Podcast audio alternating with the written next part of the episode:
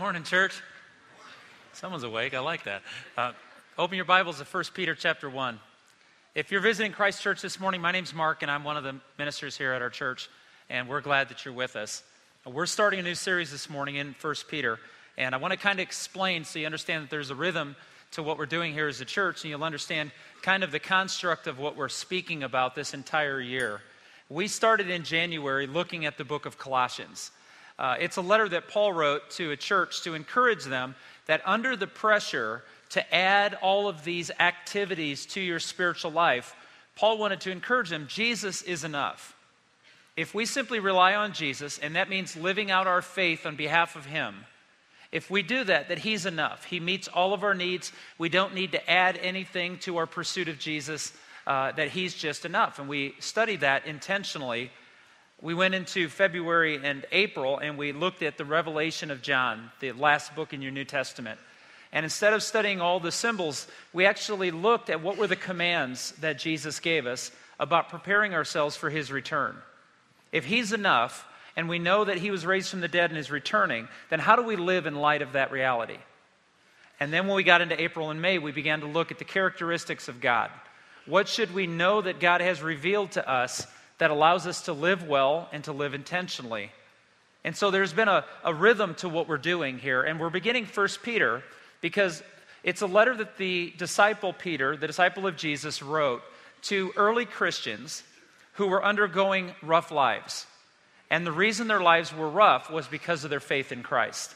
So he wrote that letter. So if you can see what we're doing is because Jesus is enough, because he's commanded us to live in the victory that he's going to bring and we can trust the God who made the promise of that victory, then a letter like Peter's to each of us every day is how do we live well when life doesn't go well? And this is what this short little letter is truly about. Peter writes this letter and he gives a bunch of imperative verbs. If you remember our Revelation study, you'll remember that imperative verbs are bossy words. They tell you to do something. And when we get into the after this first chapter, we get into this section where Peter begins to tell us what we need to do to live well when the world doesn't treat us well. And so it's a very uh, demonstrative book. It's a, it explains things well. It gives us a chance to live out this faith, and it does it with encouragement. Peter wanted the early uh, Christians to understand that life is hard, yet God, God will be faithful and fulfill every promise he ever made. Let's read the first two verses, and we'll. Uh, this is Peter's introduction. It's very, very brief. He, sa- he identifies himself, Peter, an apostle of Jesus Christ, to the pilgrims, that's key word, to the pilgrims of the dispersion in Pontus, Galatia, Cappadocia, Asia, and Bithynia. Just picture the country of Turkey. That's where these churches were residing that he wrote the letter to. And he refers to them uniquely here. He, he says, To the pilgrims who have been dispersed because of their faith the elect according to the foreknowledge of God the Father in sanctification of the Spirit for obedience and sprinkling of the blood of Jesus Christ. Grace to you and peace be multiplied. Grace and peace is his prayer for them. It's the intent of the letter. I want to show you the goodness of God, and I want to show you how you can live at peace. But let's remember who's writing the letter Peter. The famed Simon Peter from the Matthew, Mark, Luke, and John accounts. The guy who cut off the ear of this man arresting Jesus, the servant. He cut off Malchus's ear. Now, I want you to, to remember, we think, well, that was, he shouldn't have done that. Well, let me tell you why he shouldn't have done that. Because surrounding Malchus was a bunch of Roman centurions, soldiers, who had been trained to kill well. And this would be the equivalent, if you will, of two men being confronted by 30 police officers, and one of those two men punch a police officer in the face. What might you expect to happen? It won't end well for the puncher, will it? So when Jesus picks up Malchus's ear and glues it back on his head, he's looking at Peter going, dumb move. Peter's word is peace. In Matthew, Mark, Luke, and John, you don't see very much peace with Peter. You see a man who struggled, a man who was ambitious, a man who was impetuous. We know his great failure when he says, Jesus, if, if no one else is ever loyal to you, I will be loyal until my death. And Jesus said, No, Peter, you won't. Peter said, I will. And then he wasn't. It was the same man on the day of Pentecost in the book of Acts, chapter 2, who preaches a sermon when the Holy Spirit fills him. He preaches a sermon demonstrating who this re- resurrected Jesus is, and it changes 3,000 men's lives and their families. Peter knows what he's writing about. Peter's life has been hard, he has suffered. People have been moved from their homes and away from their families. They've lost their fortunes and their property, and they've been dispersed all over Turkey because of their faith in Jesus. And Peter writes them a letter. Here's what he wants us to know God is our King, and there is no other. We are strangers, pilgrims, and aliens in this current world we live in. And our citizenship is in heaven, yet the kingdom of heaven is now. I read this quote recently, and I wish I knew who it came from, but it wasn't cited, and so I have to just be intellectually honest and say it's not mine. The world is a bridge. The wise man will pass over it, but he will not build his house upon it. That, to me, is the Cliff Note version of this letter to early Christians struggling. Remember, we are on a journey and we have not reached our destination. Church, is that good news? Because I don't think you have to be more than 14 years old to be disappointed by the life we get to live. Because we'll always lament how it could have been better, or we could have done more, or we wish we hadn't done this.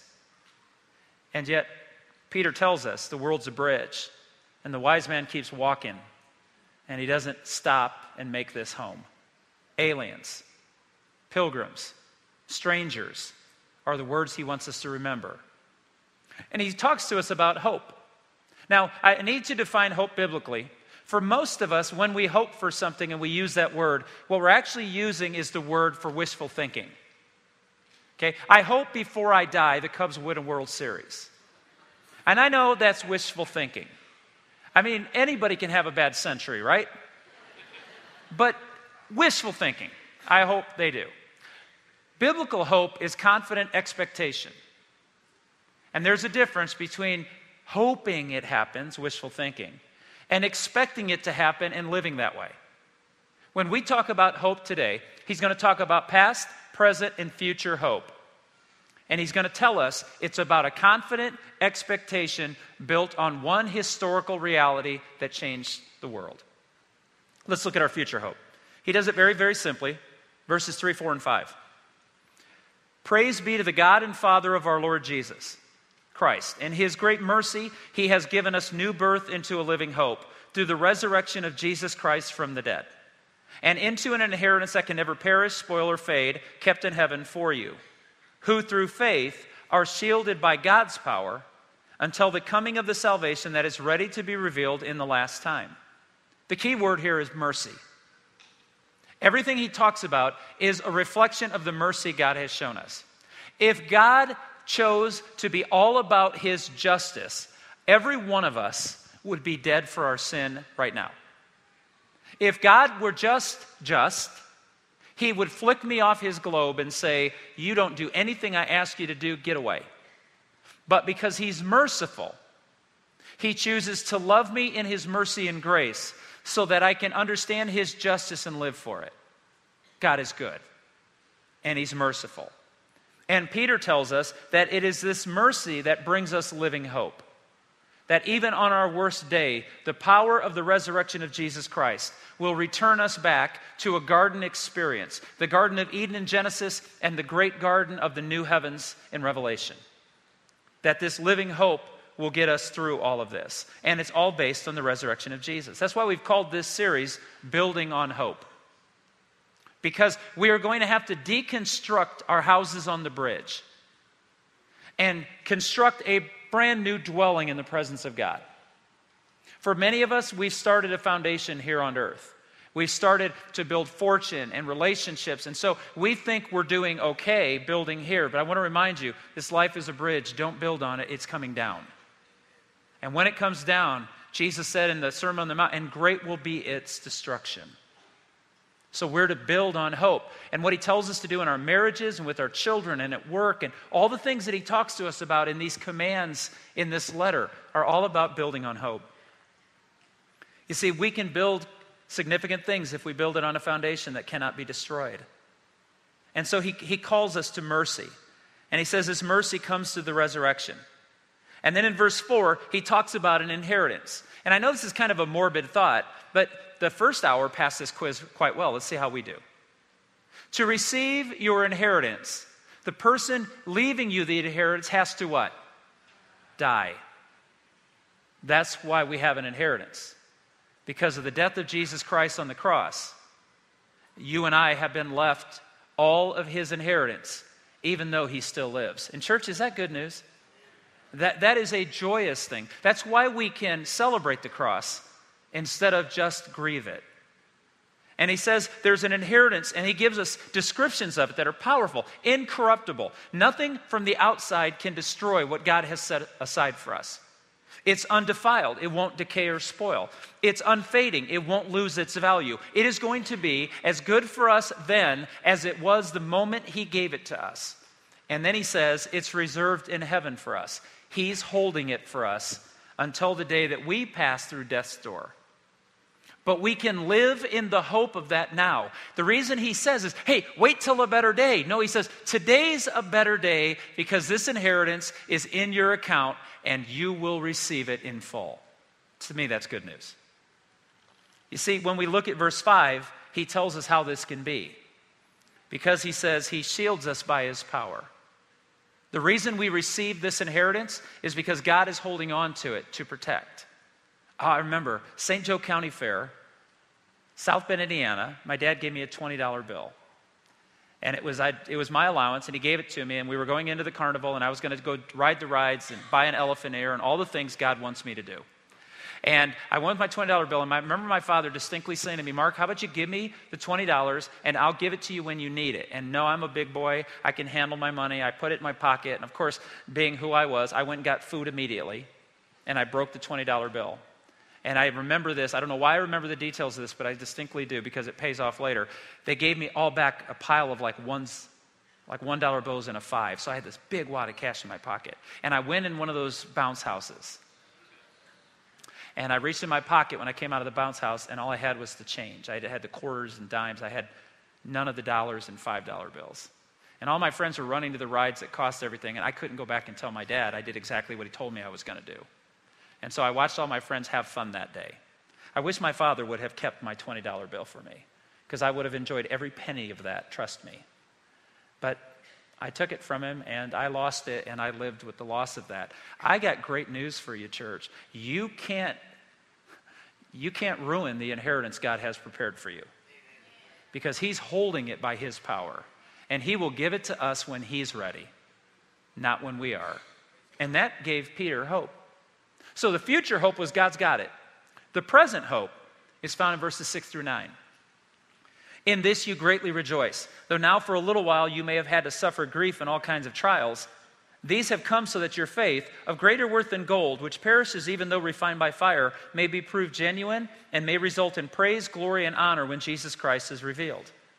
Though you have not seen him, you love him. And even though you do not see him now, you believe in him and are filled with an inexpressible and glorious joy. For you are receiving the goal of your faith, the salvation of your souls.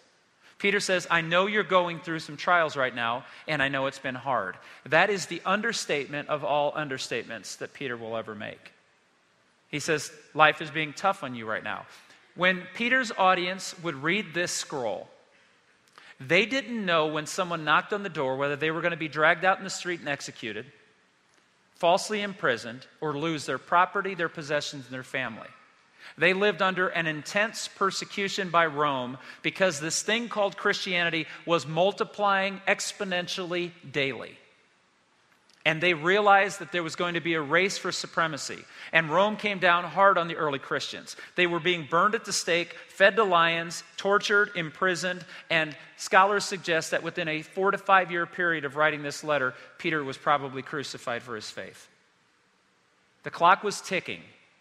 And Peter says, I know you're having some tough days. He's making a greater point because it's temporary. Notice that he says that for a little while you may have to suffer grief. And in verse 6, he tells us that there's a reason God's allowing us to go through this. I remember uh, back 100 years ago when I was somewhat of an athlete, I remember playing on ball teams. And I remember some coaches allowed us to lose games so that we could learn how to win other games. In other words, they left us in tough situations. Have an 0 2 count, being at the plate against a really good pitcher, and looking down to the third base coach and have him go, That's not helpful. It's not helpful at all. And letting me battle to the best of my ability. And then between innings, walking up and saying, What did you learn from that? And teaching me that sometimes you win in a loss. Do you understand that the suffering that God lets us go through, and every one of us will suffer, whether we vote on it or not, because He doesn't ask us to vote on anything. He's God. That sometimes He lets us lose some games so we can win others. Church, are, are you comfortable with that? Well, it doesn't matter if you are, because that's the truth. But can you become comfortable with it? That's what faith does. Faith allows us to trust a coach who will let us lose, even when losing hurts. You see, because we imagine that if we're going to be in God's family, that we shouldn't be weary or worried, that everything should be smooth and comfortable, and He doesn't promise any of that. In all of Scripture, there's no promise of that. I, I become absolutely dumbfounded when I hear preachers today talking about that God wants you wealthy and healthy and wise and have joy. And if you don't have those things, it's because you don't have enough faith. That sickens my heart because if that is true, God owes Jesus an apology. He was homeless, he had no true, real, loyal friends. He, he struggled every day to live by faith so that he could honor his father. I don't think God wants me to be successful, happy, or comfortable. He wants me to be real and holy and his. And sometimes the only way you can learn how to win is to lose. And suffering feels like a loss, but because of the power of the resurrection, it's a win. He says it's like fire that tests gold. It burns out the impurities and it changes the complexion and the composite of gold, but it makes it a better, stronger gold. And I also appreciate Peter because Peter doesn't say, just suck it up and don't act like it doesn't hurt. He says, I know you're grieving. And he doesn't belittle people for hurting. In fact, uh, I've thought of this. I grew up in, a, I've told you this a thousand times, but I grew up in a house of mostly men, five guys and my poor mom. And so any show of emotion was really had to be calibrated, or it, could be used against you in a court of brothers. And I've just come to this reality, whether I like it or not, I only cry when it matters. And if I cry, it's because it matters, and I shouldn't be ashamed of that. And Peter says, when you suffer, you'll grieve because it's the loss of something valuable. It's painful, it, it doesn't always feel good. But with the resurrection, it's momentary. Let me say it this way without the resurrection being real, suffering is inhumane and horrible. But if the resurrection of Jesus is real, then suffering is temporary and sustainable. I can make it. Because the power of the resurrection means even if it kills me, I'm going to live again. In verse 7, he says, and the, the reason God allows us to suffer is it strengthens our faith. In verse 8, he says, It strengthens our faith because we believe in Jesus Christ who overcame death, even though it feels like we're currently dying in our grief. And then verse 9, he says, And the value of our faith in Jesus Christ is it produces salvation. But let's clarify salvation is not just being saved from your sins so you can go on and get a mulligan. Salvation means you're saved from yourself. You're saved from what the world's doing to you. You're saved from the need to build on the bridge that's going to be destroyed one day. In fact, verse 9 says, For you are receiving the goal of your faith. The reason we pursue Jesus is not to make sure we're okay. The reason we follow Jesus is because he's okay and we can trust him. And he, he is what's right for us and best for us. So there's a reality about this inheritance that's coming to us because we don't have wishful thinking, but we have confident expectation. And then there's the present reality we live in. Even when the world isn't treating us well, God is. Even if our suffering would kill us, God will raise us. And then he takes us to the past and how all of this is a part of a grand narrative that God has been building that took forever, took Peter forever to understand. The past brings us hope. Look with me at verses 10 through 12. Concerning this salvation, the prophets who spoke of the grace that was to come to you searched intently and with the greatest care, trying to find out the time and circumstances to which the Spirit of Christ in them was pointing when he predicted the sufferings of Christ and the glories that would follow. It was revealed to them that they were not serving themselves, but you. When they spoke of the things that have now been told you by those who have preached the gospel to you by the Holy Spirit sent from heaven. Even angels long to look into these things. That, that verses 10 through 12 is honestly a sermon within itself, but let me walk you through just the brief points. He said that there were prophets like Isaiah, Jeremiah, Ezekiel. There, there were prophets in the Old Testament whose writings we now read and study to understand what God has been doing, who knew when God told them, a prophet is a proclaimer, that when God told them to go proclaim this truth to the world, they knew that what they were talking about they would never experience, but they knew it was going to happen. That's called faith. It wasn't just wishful thinking, it was a confident expectation. That they were proclaiming a truth to our generation that would be benefited directly by this generation. That they were proclaiming this truth, and yet it would not happen in their time. And what they were told by God to say is, and this is very important in verse 11 that you notice this, that there would be the sufferings of Christ followed by the glories of Christ. That progression is undeniably biblical and necessary for us to understand. The template of life is this You will suffer because this world is broken by sin, but there is glory for those who suffer through faith. And those who suffer without faith will only receive more suffering. And the words that they used about this Messiah, this Jesus who would come, is that there would be sufferings, plural, not singular. So, for those who are buying into this preaching, that God just wants you to have a great life, I don't, how do you preach First Peter? How do you read the book of Hebrews? How do you read the life of Jesus and think that God is telling you you're going to live on easy street? No, he says life's a competitive thing. It's going to take hard work. Lazy people don't do well. You're going to suffer and you're going to hurt, but you can endure this because I will never leave you, Jesus said, and I will never forsake you. I will be with you through every step of it. And then there are glories. Doesn't Philippians chapter 2 tell us that for all the suffering he endured, it was to receive the glories of hearing his Father's well done, to have done what he was asked to do? You see, we talked about it last week. It's a little bit hokey, but that's what I got. Remember, the rainbow only comes after the storm, it doesn't come ahead of it. And the glories of God can only be found on the other side of suffering. That's why I, have always believed faith is found on the other side of obedience.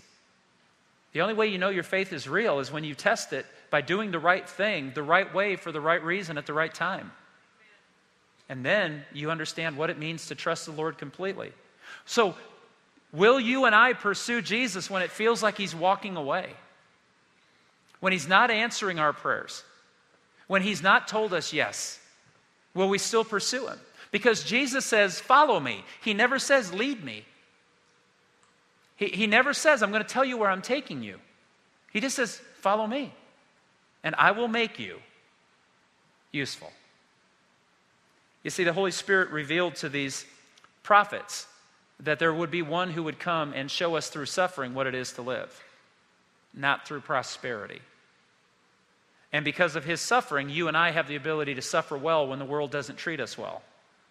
And then I get a kick out of this, and this is just for me. I said it last hour, and they stared at me like a car accident, but I'm used to it.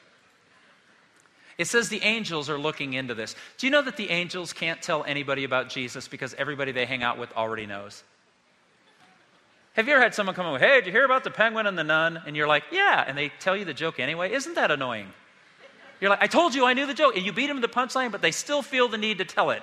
Bad humans. Bad humans. The angels are in heaven going, Hey, did you hear what Jesus did? And the other angel goes, Yeah. They're like, Ah. And they look down and they watch us sharing salvation. The gospel message. The only time an angel, to my awareness, the only time an angel got to proclaim the gospel message was that one angel sent by God to declare to the shepherds on the hill that night that Jesus was here. And if you remember, he got sabotaged because when he started to tell the story, all the legions of the angels jumped in and told the joke. That angel's like, ah, I waited forever. It says that the angels would love to tell the story of what God's been doing from day one to someone who doesn't know the story. What a privilege we have, church. Because through the sufferings of Jesus, listen to Psalm 16, listen to the promise. Therefore, my heart is glad and my tongue rejoices. My body will also rest secure, because you will not abandon me to the realm of the dead, nor will you let your faithful ones see decay. You make known to me the path of life. You fill me with joy in your presence, with eternal pleasures at your right hand. Church, that's the rainbow after the storm. The psalmist says, I know this. My life has been hard. This is a messianic psalm, by the way. This is a psalm attributed as a prophetic vision of what Jesus would endure. And yet Jesus knew that even if he had to suffer unto death, that God would not allow him to decay one moment in the grave. But he would walk out of the grave as God had promised him he would. I ask you today, church, do you believe that promise is yours? Do you believe that through the hope of the resurrection, it's not wishful thinking, but it's a confident expectation that one day God will say, Lazarus, come forth, and it'll sound like Mark, and I'm going to walk out? I'm betting my life on it. Not wishful thinking. But if Jesus could do it, and he says, because of him, I can do it, I expect to do it. You see, I can tell you Peter's story in one simple phrase. You've heard it before, but it's true. Church, if you want to walk on water, you got to get out of the boat. Confident expectation is not thinking things are going to work out okay, it's living as if they will. It's changing the way we live and the choices we make, the words we say and the actions we do based on the resurrection of Jesus, I don't need to settle for the things of this world that are only a bridge to the next life. I'm going to build my life on the promise of Jesus Christ and nothing else. That's why Peter would call him the cornerstone. The one that was rejected as insufficient. God is building his kingdom on that one corner piece, set in the ground to be the security for every other piece of construction, building on hope. The cornerstone. Peter, when arrested and told not to preach about Jesus, said these words in Acts 4 Nor is there any salvation in any other, for there is no name under heaven given among men by which we must be saved. Peter said, I'm going to live as if Jesus is everything he said he was, and I expect that to work out beautifully. So when you suffer and when you struggle and when life is hard and when the world doesn't treat you well, what do you do? Do you think Jesus has walked away from you and you start to build a new place? Or do you continue to build the home he called you to build on him and to live your life that way? Living hope. It's what it is. It's not thought about, it's demonstrated. So, why do we need living hope? Because we're going to suffer in this world, and without it, it just leaves us miserable, bitter, lifeless. But in Jesus, Suffering strips, us, strips away from us the things we think we need to demonstrate to us what we truly need. And suffering strengthens us. It's a loss that will produce a win down the road if we sustain. How does it operate? It allows us to go through our suffering well and to experience that. I, I want to be careful. Your suffering hurts. My suffering hurts. I cry and I cry out to God and I get angry and I have all the emotions of feeling poorly and wondering if this is going to work out. I get scared. I get angry. I wonder. I cry out to God. And let me tell you, everything that I just explained to you, it was demonstrated by Jesus, so I know it's okay. Jesus cried out on the cross, My God, where have you gone? quoting the Psalms. He, he begged in the garden, Can we do it this another way? This hurts. And in all of those moments, was he any less faithful? No, because when the suffering hit, his living hope propelled him through the suffering to believe confidently, expectantly. And how do we get it? Well, verse 3, Peter makes it crystal clear. We're born again into living hope. which means I have to die to my control of my life and live to His through the resurrection and through the death. You see, for many of us, I sit here today and you think, you know what, I need to have living hope. And you've tried. You've walked out of here on how many occasions going, you know what, I, I'm going to be different today. And then you hit the parking lot. And someone cuts you off. Or you have to wait an hour and a half to cross 96. And you start wondering, is there a God? Or you go home and you're excited and you're thinking, okay, I'm going to take the risk and I'm going to talk to my spouse about this and I'm going to mention that we need to work better together and pray together. And you start to mention it and you get in a fight over lunch and you stop and you go, ah. You have wishful thinking that you can do this. You don't have confident expectation. And here's why because it's hard. And we're not good at hard. We're good at surrendering when it's hard, but we're not good at living hopefully when it's hard. So I'm going to ask you some awkward questions this morning. I'm not trying to make you feel uncomfortable, but I really don't know that I'm concerned if you do. I want to ask you this morning do you want living faith? Do you want to move beyond wishful thinking to confident expectation? And are you saying to yourself, Of course I do, but I don't know how to do it? Then you're at the perfect place to be today.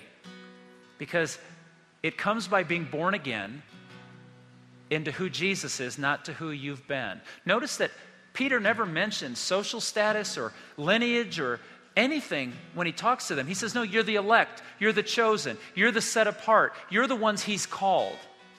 So today, living hope is a gift from God to all of us through the resurrection of Jesus. And some of us are hurting. Your hearts have been broken, your dreams have been shattered. You've done your very best Christian responsiveness, and you stop and you say, It doesn't work for me. Welcome to Christianity. It's not about us, it's always about Him.